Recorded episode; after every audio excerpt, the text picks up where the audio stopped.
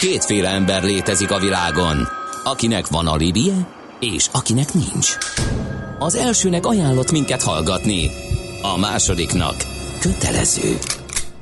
Te melyik vagy? Millás reggeli, a 90.9 Jazzy Rádió gazdasági mapetsója. Ez nem animi, ez tény. Köszönjük ismét a hallgatókat, ez a Millás reggeli itt a 90.9 Jazzin július 6-án csütörtökön reggel 8 óra 16 perckor megyünk tovább Mihálovics Andrással. És Gede Balázsjal. No, 0 30 20 10 9 0 9 ez az SMS és a WhatsApp számunk, ide lehet írni mindenféle észrevételt, ami majd jön is, ha meghalljátok a következő szignált. Rögtön azt követően, hogy játszottunk Ja, játszódunk? egyet. Aha. A szerencse fia vagy? Esetleg a szerencse lánya? Hogy kiderüljön, másra nincs szükséged, mint a helyes válaszra. Játék következik. A helyes megfejtés beküldők között a pénteki játéknap végén közjegyző előtt kisorsolunk egy Campus Fesztivál ajándékcsomagot. Ebben van kettő darab fesztiválbérlet, valamint két fő részére két éjszakára szóló szállás Kelet-Magyarország első ötcsillagos konferenciás wellness szállodájában a Debreceni Hotel Divinusban. A mai kérdésünk így hangzik, melyik nap Debrecen város napja? A. Április 1, B. Szeptember 1, vagy C. Április 11? A helyes megfejtéseket ma délután 16 óráig várjuk a játékkukac jazzy.hu e-mail címre. Kedvezzem ma neked a szerencse! A műszer neked egy fal, a sebesség egy váltó, a garázs egy szentély. Zavar, ha valaki elbetűvel mondja a rükvercet. Mindent akarsz tudni az autóvilágából? Akkor neked való a millás reggeli autós rovata. Futómű. Autóipari hírek, eladások, új modellek, autós élet. Kressz. A hatos befelé üres jelzi Kiskalács, és érdeklődik, hogy a futós műsor mikor szokott lenni. A futós? a futós műsor Pénteken. pénteken, azaz holnap lesz, kedves Kiskalács. Na, de ma a futó mű műsor van, és itt van a rovat gazda, Várkonyi Gábor állandó szakértőnk, és eh, a jó riporter mindig megpróbálja kihozni, ha szabad így fogalmaznom, az állatot a riportaranyból. Most is erre teszünk kísérletet, mert ami nekem az őz nem a kis szarvas, valamint a Nordman fenyő, az Várkonyi Gábornak a Tesla. Szervusz, jó reggelt kívánunk! Jó reggelt, sziasztok! Szia. A, a Figyelj! Normanra megtanítottál egyébként. Ugye? A, És a, a, Norman, észrevetted? a Norman fenyő Nor- 98%-os elterjedtséggel Ugye? Ugye? Ugye? Hogy ugye? Pedig szegény Nordman, aki leírta a kaukázusi jegenyefenyőt, hogy örülne, ha végre megtanulnak a Jó, nevét. engem Na, megtanított erre. Már nem éltem hiába. Cserébe én Figyelj, megtanítalak arra, hogy mi a rendes autó. Igen, helyes. Ö, Képzeld el, hogy azt írja a portfólió, hogy száz éve nem volt senkinek akkora dobása az autóiparban, mint most a Teslának lesz, és azzal, hogy elkezdik a Model 3-as gyártását, a teljes iparágot iparágat át fogják ők majd ö, formálni, és akkor mondom, hogy mi kell. Kíváncsian várom, hogy, hogy mit fogsz mondani. Először is a gyártás hogy ugye akkor az érdeklődés a Tesla 3-as iránt, hogy muszáj, ha nem akarnak nagyon beégni, muszáj ilyen giga üzemet létrehozniuk, amit hát nagyon-nagyon korszerű technológiával kell felszerelni, azért, hogy minél gyorsabban és minél nagyobb mennyiségű autót ö, tudjanak a piacra dobni, Ö, és, És ez az egész autógyártást ö, forradalmasíthatja. Természetesen az, aki ezt száz éve csinálja, az mindegytől egyik hülye, és erre nem jött el magától. Igen, egyébként a cikkben ez is benne van, mert hogy a kezdeteknél ha- magára hagyták a Teslát, és lelegyingették, hogy ebből nem lesz lótüdőse, és most egy picit a nyakukra nőtt, úgyhogy lehet, hogy igen. Na várjál, ja most még most Hergé, Nem. nem. nem, a cikkből idézgetek. Nem, már, már most látom, hogy hogy fog kinézni az SMS falunk. Tehát a, a, a geekek elárasztanak minket Igen. pillanatokon belül, hogy egyrészt mi mindannyian hülyék vagyunk, ti is valamiért, meg én is, de hogy nem értjük ennek az egésznek a zsenialitását. Másrészt jönnek majd a támogató SMS-ek, hogy ez tényleg egy felfújt lufi. Harmadrészt meg jönnek azok az SMS-ek, amik arról szólnak, hogy már megint a Tesláról beszélünk. Tényleg, Je- jelzem- ezek a kategóriák vannak. Jelzem, hogy nem én kezdeményeztem. Bocsánat, én Az aktuálását, aktualitását az adja, hogy tegnap jelent meg ugye a, a Tesla elmúlt negyedévi értéke, a gyártási számai, ami hát most fejből kéne mondanom, hogy 22 ezer mennyi lett, nem tudom.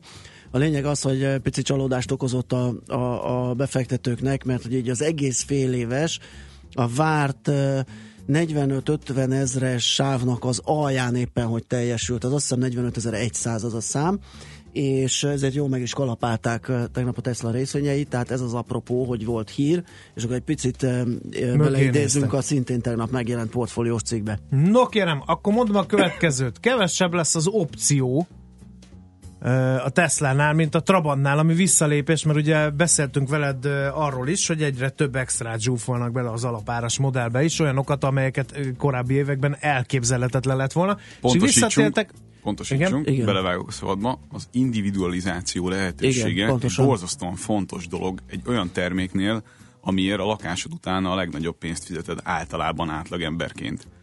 Uh-huh. Nyilván... Már akinek, mert a Tesla azt mondja, hogy annyi mindent belerak, hogy körülbelül az kell bele az autóba, tehát ott már nagyon nem kell virivarizni, megmondhatod, hogy mekkora kerék, meg milyen Ezzel visszatértek a Ford modellhez, aki azt hát, mondta, hogy Fordban nem vevőink, volt vevőink bármilyen Igen. igényét ki tudjuk elégíteni, amennyiben fekete színű autót rendelnek. Ez így van.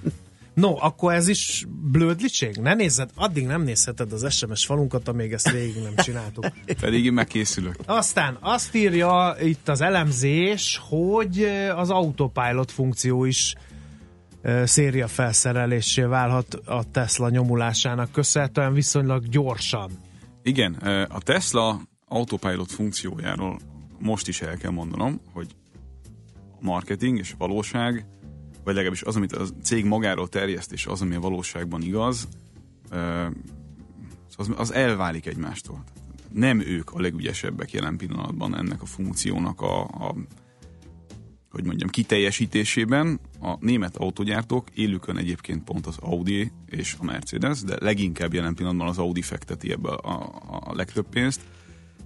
A saját technológiájukkal messzebb vannak abban a tekintetben, hogy finoman és a, a valós vezetőket megközelítő módon tudjanak megoldani helyzeteket, és biztonságosan tudják mindezt tenni.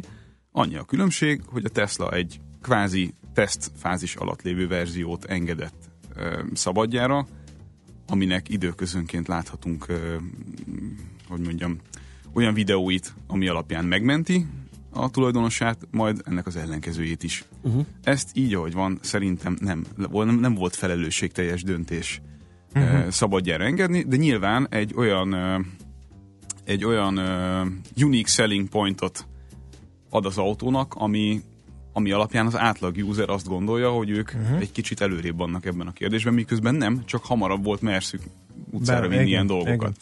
Jó, következő pont. A Tesla középkategóriában kínál prémium minőséget, az a hármas modell indulóára 35 ezer dollár, ez nagyjából az amerikai autó 2016-os átlagára volt, ami 34 ezer dollár. E, Opciók nélkül. Igen, igen, ez alapmodell, alapmodell. E, és 43-44 ezer dollár a Model 3-as átlagára ha felextrázzák, valahogy így olvasom, ami viszont a nagy riválisoknál még mindig átlagárnak számít. Igen, itt tegyünk hozzá egy valamit, és itt az én tudásom um, hiányos, ezt bevallom férfiasan, de én olvastam ezt az árat adó nélkül is, meg adóval együtt is. Uh-huh. És nekem nem egyértelmű, hogy mire gondolnak jelen esetben. Uh-huh. Ezt szerintem fontos jelezni. Igen. Tehát 35 ezer dollár bruttó, uh-huh. az egy nagyon versenyképes ár. 35 ezer dollár nettó, az nem annyira nagyon versenyképes De ez ár. akkor nem számít, hogyha mind a kettő árat egy alapon, tehát nettón vagy bruttón számoljuk. Igen, csak ez nem egyértelmű. Aha, világos. Ez nem egyértelmű. Akkor ezzel lehet trükközni esetleg. Okay. Uh-huh. Nincs, tehát ez még mindig azt jelenti, hogy azért látótávolságban van mondjuk a konkurencia adott esetben, de azt nem jelenti, hogy uh-huh. hogy óriási áttörésünk lenne árban. Az biztos, hogy egy átlag vásárló számára nem egyel, hanem mondjuk három lépéssel közelebb hozza annak az opcióját, hogy váltson elektromos autóra, mm. benzines autó, vagy belső égésű autóról. Ugyanakkor itt azért tegyük hozzá, hogy tanulmányok ezre szól arról, hogy abban a pillanatban, hogy kihúzzák a dugót a mindenféle mondjuk adóvisszatérítés, mm. vagy, vagy hardcash formájában belerakott állami e, támogatás kapcsán az elektromos autópiacból, abban a pillanatban ez hát, mm, hogy mondjam, elkezd, elkezd problémákat okozni, tehát nem fognak belőle annyit, vagy legalábbis nincs akkora érdeklődés jelen pillanatban. Lehet, egyik pillanatra a másikra mindenki úgy gondolja, hogy akkor most érkezett el az a pillanat, hogy váltsunk elektromos autóra, de akárhol nézzük a világon az elektromos autópiac alakulását, nagyon szoros korrelációt mutat az eladott darabszám azzal, hogy mekkora állami pénzt tolnak abba, hogy ezt neked izgalmassá tegyék, mint vásárlónak. Világos. No, formatervezés. Itt azt írja a cikk, a portfólió cikke, hogy nagyon sokat áldoznak a formatervezők a design oltárán annak érdekében, hogy a lehető legalacsonyabb légellenállás együtthatót érjék el az elektromos autóknál minden egyes plusz kilométerért jön ez az áldozat, viszont a Tesla úgy fogja az iparág legkisebb légenelási együtthatóját hozni, hogy egy dögös formát dob a piacra. Ez persze ugye szubjektív, ízlésre pedig elég nehéz vitatkozni, de érdekes felvetés ez is. Egy biztos, esetben. hogy az elektromos autó koncepcionálisan könnyebbé teszi a, az autó formájának az alakítását, illetve a belső tér kihasználásának a hogy mondjam, optimumra járatását. Tehát egy csomó olyan alkatrész, ami adott egy belső égési motoros autó esetében, és ami megfelelő helyen és megfelelő súlyban és megfelelő mértékben kell, hogy, hogy ott legyen az autóban, az az elektromos autóban elég tághatárok között mozdítgatható, többek között egyébként, és ezt abszolút a javára kell írni ennek a koncepciónak. Egyrészt a légellenállást könnyebb, alacsonyabb szintre hozni, másrészt meg a karosszéria biztonságot könnyebb megoldani. Uh-huh. Tehát amikor nincs egy motor az autó elejében, aminek valamerre el kell tűnnie, meg nincs egy... Lehetőleg ne az utastér felé? Igen, nyilván a mai autók rettenetesen biztonságosak. Sokkal biztonságosabbak, mint amit az alapján gondolnál, hogy mondjuk 15 év alatt mennyit, mekkora utat tett meg az autógyártás ebben a kérdésben. De az biztos, hogyha, hogyha ilyen adottságokkal nem kell számolnia egy karosszéria gyűrődést tervező mérnöknek, akkor akkor azért jelentősen szabadabb a keze arra, hogy, hogy még ezen a nagyon mhm. biztonságos szinten is emeljen valamit. A minőségre egy pillanatra visszatérve, aki ült már Teslában, hát nem gondolom, hogy, hogy mondjuk egy S-osztályba vagy egy A8-as Audi-ból átülve azt gondolja, hogy el kell ájulni attól, ahogyan a Tesla kinéz belülről, mert nagyon nem. Tehát egy, egy, egy átlagos, közepes minőségű autóról beszélünk a belsejét tekintve. Rengeteg innovációval, a maga módján szép kidolgozással, de nem éri el a konkurencia szintjét. Nem biztos, hogy kell. Nem biztos, hogy ez a koncepció mm, követeli azt, hogy, hogy új minőségi standardot uh-huh. mutassunk, de az biztos, hogy nem, messze nem a kiemelkedő kategóriába tartozik. No, a következő, a marketinget is forradalmasíthatja a Tesla, az autó reklámokat, marketing tevékenységet. Mert hogy 400 ezre rendeltek olyan autót, amiről azt se tudták, hogy néz ki, mennyibe fog kerülni, stb. stb. És kiszámolták, hogy a Tesla autóreklámra gépjárművenként 6 dollárt költ, az iparági érték pedig 1000 dollár. Tehát itt is azért egy ordító nagy különbség van. Beszéltünk arról, hogy ez egy hype, egy lufi, egy stb., de a célját mindenképpen elérte. Jó, egy dolgot szögezzünk le egy pillanatra. Ez egy olyan autógyártó, akivel a legtöbb usernek még nincsen személyes tapasztalata. Homeopátiás adagokban adnak el autókat, viszont semmi másról nem hallunk évek óta, hogy ez mekkora nagy dobás lesz. Majd amikor az első nagyobb adag kiszállítódik, és biztos, hogy lesz ilyen, hiszen láthatóan van bőven rendelés, és érdekli az embereket, de amikor az első adaggal megtapasztalják azt, hogy ezekkel az autókkal is vannak ugyanolyan problémák, mint uh-huh. bármi mással, akkor ez az egész hype szerintem egy picit helyére fog kerülni. Ezzel párhuzamosan minden prémium autógyártó a saját ehhez a koncepcióhoz hasonlatos autóját, és itt valóban arról van szó, hogy követni fognak egy, egy pici autógyártót bizonyos tekintetben, tehát ezt, ezt egyáltalán nem, hogy mondjam, nem marginalizálnám el ezt Aha. a kérdést. Tehát valóban egy pici autógyártó, amit megmosolyogtak, egy csomó minden olyan dolgot talál ki, és marketingel meg, és épít fel egy hype-ot, amire, vagy amihez képest száz éve működő autógyártók kevésbé tűnnek szexinek. Uh-huh. Ez, ezt, ezt alá Igen, kell írni, ez, ez így van. van, ez az mhm. újdonság varázsa, meg ennek az egész legendáriumnak a, a, az egyik fontos alapköve. De amikor egyrészt megkezdik a személyes tapasztalatok gyűjtögetését, Másrészt a konkurenciánál fogsz tudni venni hasonló pénzért, ugyanúgy elektromos autót, ugyanilyen jellemzőkkel. Ez lesz a következő pont, ne lőd el a puskaport. Oké? Okay? akkor azt gondolom, hogy ez az izgalom az egy kicsit alább fog hagyni. Oké, okay. na akkor ez a következő pont, ez, ez lehet az első elektromos autó, ami egy profitot termel, és itt a cikk citálja az Opel Ampere E néven futó modellt, és a, amelyet nyíltan a Model 3-as nagy riválisának szántak. Ezen a becslések szerint a GM 9000 dollárt veszít, úgyhogy iparkodnia kell, hogyha szeretné bejönni. A Tesla viszont az elemzői várakozások szerint, amelyek persze, mint a szélkakas úgy változnak, már nyereséggel zárhatja 2018-at, pont a Model 3-asnak köszönhetően. Miután 20 évig veszteséget termelt. Ez tök jó hangzik.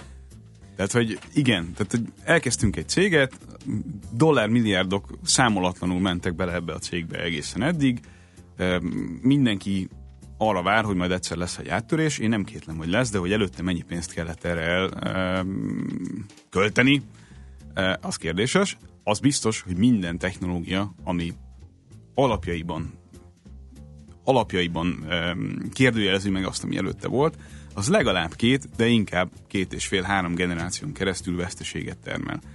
Ugyanígy volt ez mondjuk a Priusnál is. Tehát az mhm. első, meg a második generáció az nagyjából veszteséget termelt, a harmadiknál meg elkezdtek kaszálni. Uh-huh.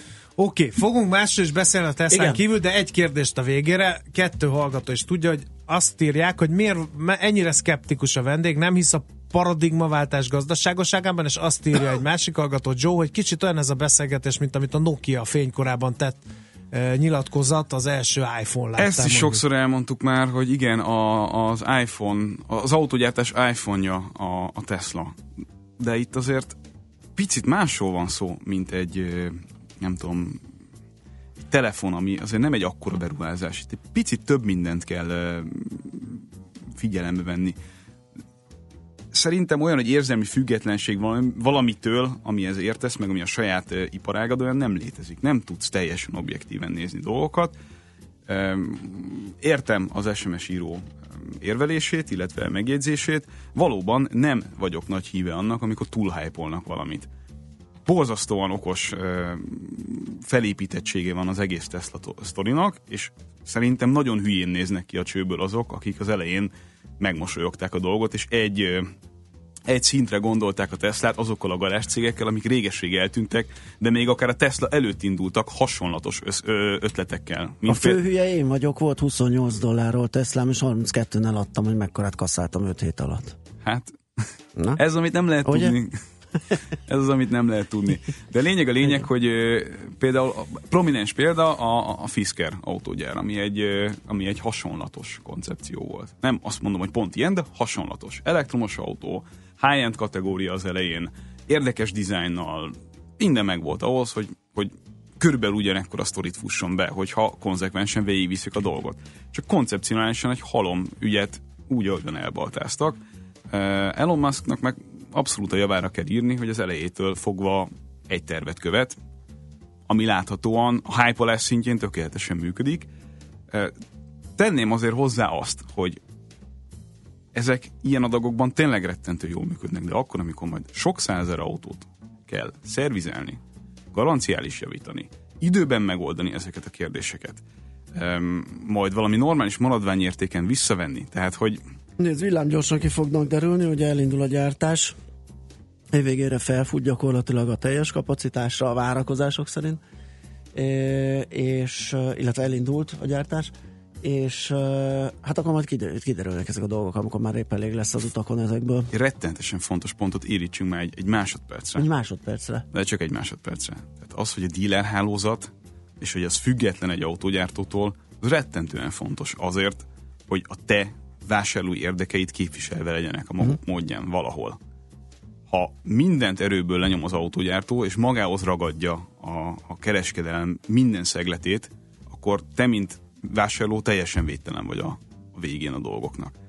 A Tesla pontosan erre készül. Úgy, ahogy van saját dealer hálózatot és saját tulajdonú dílereket. De ezt azért csak kitalálták, kiszámolgatták, most már vannak elegen, meg van tapasztalatuk. Nagyon-nagyon sok autógyártó próbálta ezt a dolgot meglépni, uh-huh. és visszafelé nem fejlődik a dolog. Tehát vagy, vagy az elejétől fogva eh, kizárod azt, és az elejétől fogva tényleg ilyen piciben mm. beszélünk, a homeopátiós adagokban Igen. eladott darabszámokról beszélünk, vagy az elejétől fogva kikötöd ezt, ami egyébként érdekes módon Amerikában egy csomó szövetségi törvénybe ütközik, tehát ott nem lehetne ezt így csinálni, mm. ezzel együtt ők egyelőre ezt így csinálják, tehát kéne egy köztes lépés, aki, aki a dealer. Uh-huh. Jelen esetben ez nem lesz. Világos. A Tesla azt világosan elmondta az elejétől fogva, hogy ők nem szeretnének mondjuk dílereket, vagy franchise hálózatot, vagy bármi ilyesmit. Ők maguk akarják az elejétől a végéig magukhoz kötni hmm. a vásárlókat.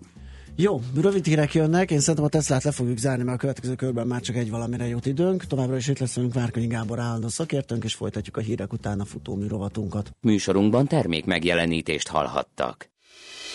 Rövid hírek a 90.9 Jazzin. Schmidt Anditól. Itthon van már az összes törökországi turista. Az Unika biztosító közölte, a több mint fél ezer nyaraló három géppel jött vissza Budapestre és Debrecenbe. A biztosító a Green Holidays utazási iroda csődje után a szerencsétlenül járt nyaralók hazajuttatása és kártalanítása mellett kiemelten kezeli azok kárrendezését is, akiknek már befizetett utazásuk van a becsődölt társaságnál. Nem kell postára adni az érettségi bizonyítványt a tovább tanulóknak. Az Oktatási Hivatal közölte, az érettségi eredményeit a közhiteles nyilvántartásból kérik be. Akinek a felvi.hu-n július 10-ig nem jelenik meg az eredménye vagy hibás, annak fel kell tölteni az érettségit igazoló dokumentumot az e-felvételi rendszerbe. Próba vásárlásokkal buktatják le a taxis hiénákat. Már 150 taxist ellenőriztek a közlekedési hatóság munkatársai. Június közepén indult razzia a szabályszegő vállalkozók kiszűrésére. Akik bírságot kapnak, azoknak az engedélyüket is visszavonhatják, de akár az autójuk rendszámát is levehetik. Egyszerre több egység dolgozik elsősorban a nemzetközi repülőtér és a főpályaudvarok környékén, a belváros más, turisták körében népszerű pontjain is. A nyári akcióba a vidéki kollégákat is bevonták a szakemberek. Önálló szerencsejáték felügyeletet hoz létre a kormány. A Központi Költségvetési Szervezet szerencsejáték felügyelet elnevezéssel működik. Az önálló felügyelettel megerősítik a hatóság hatáskörét és erősítik az ellenőrzést. Elrajtól a kék szalag vitorlás verseny a Balatonon. Mintegy 600 hajót várnak a 49. futamra, ami ma reggel kezdődik Balatonfüreden. A légvonalban 155 kilométeres távra legfeljebb két napjuk van a versenyzőknek. A magyarok mellett sok külföldi nevezés is volt. Az Intel mindenütt sok napsütés és igazi strandidő lesz, az északi területeken is a Dunántúlon lesz felhősebb az ég, ezeken a helyeken kialakulhatnak záporok, zivatarok is. Estére viszont csökken a felhőzet és megszűnik az eső is, a hőmérséklet napközben 26 és 33 Celsius fok között alakul.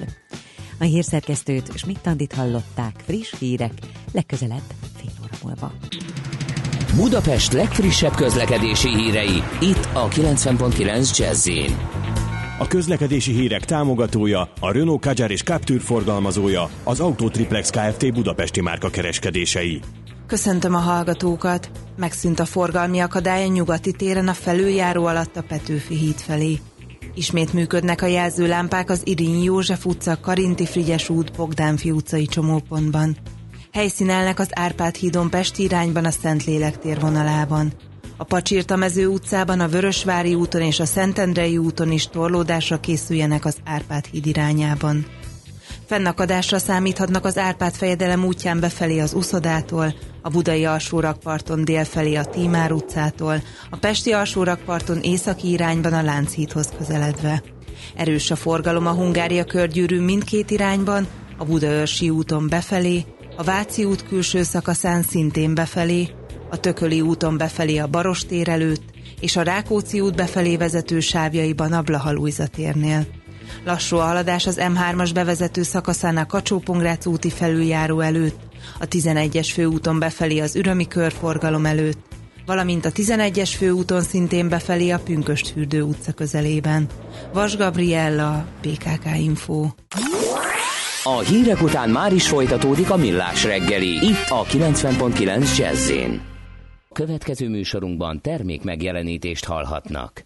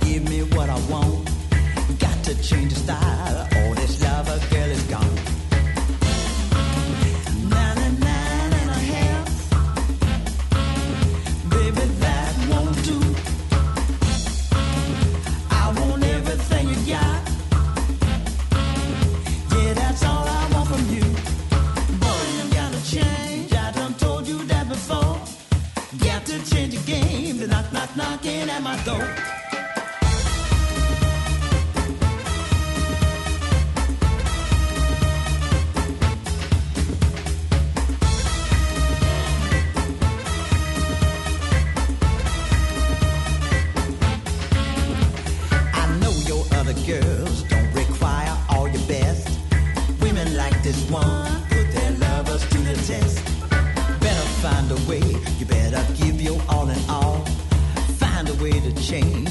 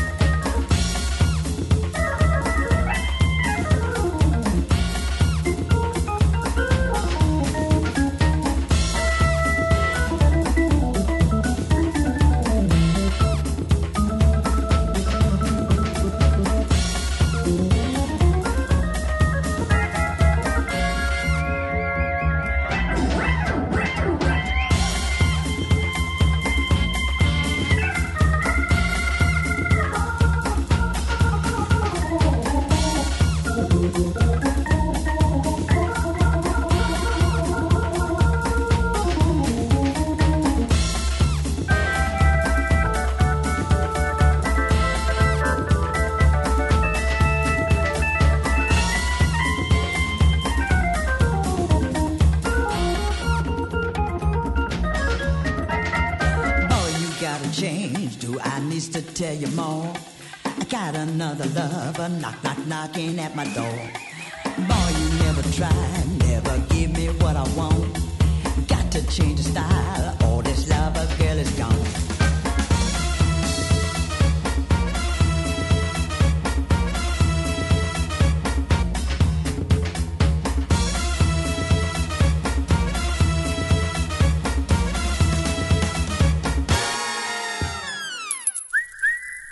Aranyköpés a millás reggeliben. Mindenre van egy idézetünk.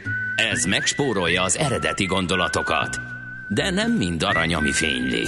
Lehet kedvező körülmények közt gyémánt is. Egyik mai születésnaposunk Frida Kahlo, mexikói festőművész. Eh, 1907-ben született ő hivatalosan, ahogy azt elmondtuk, hogy a 110 mexikói éve. forradalom tiszteletére 1910-et mondott mindig mindenhol. Na, gyarka alkalommal azt találta volt mondani, hogy merj élni, meghalni bárki tud. Most ezzel mit kezdünk? Különösen igaz ez arra a hölgyre, aki egész életében nagyon súlyos egészségügyi Már problémákkal küzdött. Ezt gyerekkorában tudni gyerekbénulást Meg kapott. eh, közlekedési és- balesete igen, volt, és az élete vége felé a gerince teljesen lebénult, tolószékbe kényszerült, tehát Majd ágyba volt, hogy kiállítás megnyitóra ágyba Vitték el? vitték Igen. el és tolták be. Úgyhogy ha valaki, akkor ő tudja. Aranyköpés hangzott el a millás reggeliben. Ne feledd, tanulni ezüst, megjegyezni arany. És itt van velünk továbbra is Várkonyi Gábor, állandó autós szakértőnk, és miben maradtatok, mivel megyünk tovább? Hát Mert kérem a- szépen, abban maradtunk Várkonyi kollégával, aki kicsit a Dalai Láma születésnapján relaxált egyet, úgyhogy a Tesla felpörgetés után már újra teljes higgadsággal fogja értékelni azt a hírt, hogy magához tért a hazai autópiac. Tavaly év első feléhez képest majdnem 20%-kal több autó fogyott Magyarországon, csak júniusban 10.820 darab új autót helyeztek forgalomban, ami 11%-kal több, mint 2016 júliu, júniusában. És a becslések szerint, amelyet a Magyar Gépjármű Importőrök Egyesülete tett közzé, 2017-ben több mint 100 ezer autót helyeznek forgalomba, és még egy fontos adalék ez a hírhez, hogy a magánvásárlók lassan visszatérnek a piacra, arányuk az első fél évben már 30% körül van. Na, minden oké? Okay? Vége a válságnak? Így hány év után? 10? 10, igen. Igen. 9. Erre csak azt tudom mondani, amit annak idején Varga Mihály mondott, hogy tönkre fog menni előbb-utóbb a hűtőszekrény, meg elfárad az autó, és akkor kénytelen. Hát de akkor veszünk, átülök egy 15 fogyasztani. évesből egy 8 évesbe. Hát, vagy rájössz arra, hogy a 8 éves autót fenntartani az majdnem annyiba kerül, vagy talán még többe is, mint hogyha két kategóriával lejjebb vagy hajlandó gondolkodni, és veszel egy újat, vagy újszerűt. Uh-huh. Ez sem teljesen ördögtől való azért, tehát hogy viszonylag sok ilyet látok a napi praxisomban, hogy eddig járt nagy presztízs autóval, majd miután rájött arra, hogy ez nincs ingyen, azt mondta, hogy jó lesz uh-huh. neki egy alsó középkategóriás valami is. Na de, uh, innen kötnék át egy másik hírre, hogy megint a, a eltávolodott egymástól a gépjárművek ára és Továbbra a fizetőképes kereslet. De továbbra, na jó, legyünk korrektek. Ez meg miért van? Hát nyilván azért, mert a marketing osztályon az autógyártók mindig kitalálják azt, hogy körülbelül mennyiből mit kéne eladni, vagy mit kéne eladni, és mennyit, és mennyiért és mivel mindig mindenki kitalálja azt, hogy növekedni kéne, akkor ugye, és a piac az nagyjából stagnál, vagy nagyon minimálisan nő, hát egymás kárára tudnak növekedni, illetve pénzt akkor tudnak keresni, hogyha egyre drágább autókba hajszolják bele a vásárlókat.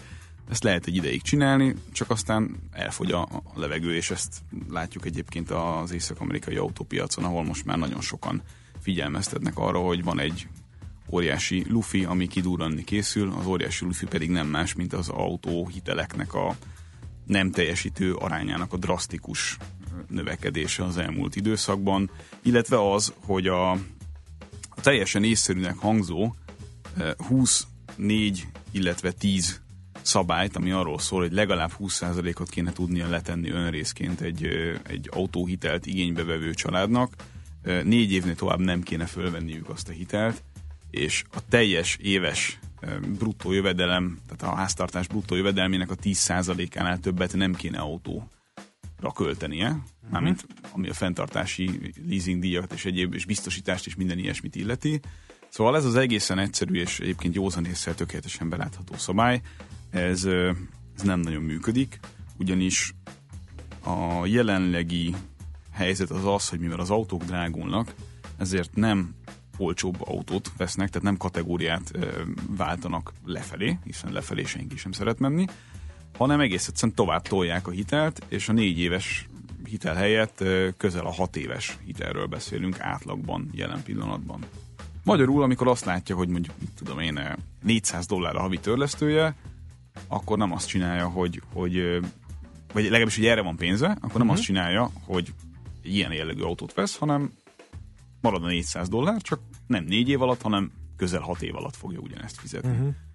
Ez átgyűrűzhet Európába is? Mert egyelőre ugye az Egyesült Államokról beszéltünk, és ugye láttuk már, hogy mit okozhat az autópiacon, ha kidurran egy ilyen hitel. Nálunk volt ugye egy ilyen klasszikus Igen. lufi a válság előtti időszakban, amire csak aztán brutálisan ráerősített a válságnak a hatása. Azóta se nyitott újra azon autókereskedések zöme, amit akkor bezárt, veri a gyom Ez az udvarokat ez mondjuk annyira nem uh-huh. meglepő. Hát igen, koncentrálódott az autópiac Magyarországon is, és itt egy nagyon picit térjünk vissza erre a százas darab számra, amit prognosztizál a Gépjármű Importőrök Egyesülete, legalábbis eladási szempontból Magyarországon. Ezzel a százezerrel, ami most egyébként nem hangzik rosszul elsőre, ezzel körülbelül a felénél vagyunk annak, ami a csúcson volt ami nem is volt egyébként semmilyen szempontból fenntartható, ezt azért tegyük hozzá. Tehát egy ekkora országban ilyen fizetőképes kereslettel 200 ezer autót eladni ugyannan, vagy közel 200 ezeret, ez nem volt egy reális dolog. Az nagyjából ilyen konszenzusos, hogy, hogy valahol a 120 és a 140 ezer új eladott autó között reális a magyar autópiac volumene, tehát még mindig nem tartunk ott, ami egyébként körülbelül az egészséges és optimális lenne. De hát azért a jelek ahhoz képest, hogy mondjuk voltak időszakok, amikor ilyen 30 meg 40 ezer autót adtak el, tehát tényleg nem létezett magyar autópiac, ahhoz képest mondjuk egészen normálisan nézünk ki. Kérdés mindig az, amiről kevésbé szeretnek beszélni az importőrök, hogy ebből mennyi a, a reexport. Kérdezés Béla, a reexport hogyan alakult év, év per év alapon, azaz korrigálva, hogy néznek ki a statisztika? Nagyon igyekeznek ezt titokban tartani. Uh-huh. Ugye semmelyik márkának nem jó, hogy Mi az a reexport? Reexport. Kevésbé várt fülűek kedvére azért. De ezt export, ö, ennek a jelenségét érdemes elmagyarázni, hogy egy kicsit értsék, hogy a hallgatók, hogy miről beszélünk itt reexport kapcsán. A reexport az az a, az a jelenség, amikor adózási vagy, vagy piac specifikus szempontokból kialakulnak olyan árak Európai, or, Európai Uniós országokon belül, amik attraktívak nettó értéken nézve, és ö, statisztikát, meg, meg, meg dealer túlélést erősítve mondjuk forgalomba helyeznek autókat egy napra egy adott országban, majd kivonják őket és viszik gazdagabb piacok felé, hogy ott olcsóbban, tehát az ottani piachoz képest olcsóbban el tudják adni. Uh-huh. Mondok, egy egyszerű, mondok egy egyszerű A példát. német autó tulajdonos úgy szerez új X márkát, Hogy az Magyarországon az Magyarországon forgalomba helyezik egy napra, Így egy van. métert nem ment vele senki, majd felrakják egy trélerre és kiviszik Németországba, és azt trélerről. mondják, hogy hasz... ja, le se szedik, még szebb, és akkor ott mondják, hogy akkor használt autó. Vagy öm, EU, EU új autó. Ja, aha, aha. EU Neuwagen. Ez, ez ugye Magyarországon viszonylag egyszerű, 27% az áfa, ami ugye a legmagasabb. Az autógyártónak is valamilyen szinten piac, piacot kell követnie. Tehát, hogyha itt van egy fizetőképes kereslet, ami, ami nem túlzottan magas, és van mellé egy 27%-os áfa, akkor könnyen belátható, hogy ahhoz, hogy ő egyáltalán bármit el tudjon adni, a nettó árát az autóknak valamivel alacsonyabban kell tartania, mint olyan piacokon, ahol egyébként van fizetőképes kereslet, és többet ki tudnak szedni ugyanabból, a, ugyanabból az autóeladásból. Magyarul adja magát a dolog, hogy azon a piacon, ahol éppen nem nagyon vesznek autót, visszaigénylik nyilván a helyi adót, kivonják a forgalomból, és visszaviszik e, gazdagabb területekre e, Nyugat-Európán belül. Ezzel el lehet érni viszonylag nagy megtakarításokat, nyilván az onnantól fogva nem egy olyan autó lesz, amit a nyugat-európai vásárló mondjuk egy márka kereskedésen belül fog megvásárolni. Világos. Hát sajnos elfogyott az időnk nagyon, de hát köszönjük szépen, hogy ismét itt jártál nálunk. Szerintem nagyon jó kis témákat feszegettünk. Úgyhogy neked, Gábor, további jó munkát és szép napot kívánunk. Jövő héten hívunk. Nagyon jó helyszínről fogok jelentkezni. Nagyszerű, várjuk. Ismét a gondolom. fogarasról Igen? megyünk Mazdát vezetni a fogarason. Hát akkor az izgalmas lesz, akkor az sok élményt, vagy jó szórakozást. Reméljük ez térerő. Igen, az jó lenne ahhoz, hogy beszéljünk. Hát ha térerő nem, akkor medve tuti lesz. Igen. Biztos. Várkonyi Gábor állandó szakértőnk járt itt, megyünk tovább, zenélünk egyet, aztán nemzetközi részvénymustrát tartunk. Most lefarkolunk, de jövő héten megint indexelünk és kanyarodunk, előzünk és tolatunk a Millás reggeli autós rovatában. Futómű a világ négy keréken.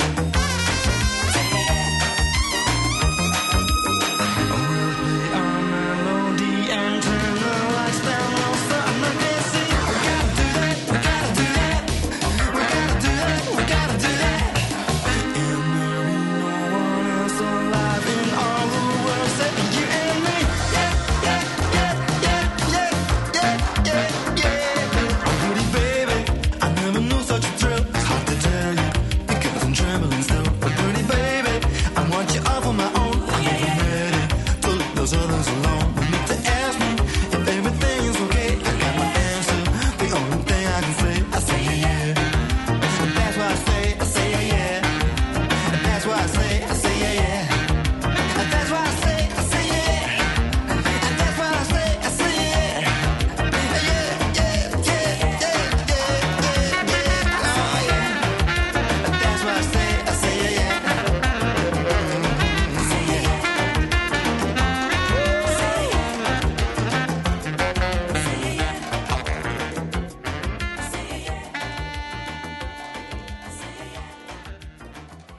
Indul a nemzetközi részvénymustra. A megmérettetésen jelen vannak többek között az óriási közműcégek, nagyotugró biotech vállalatok, fürge IT társaságok, na és persze a válság sújtotta lemaradók.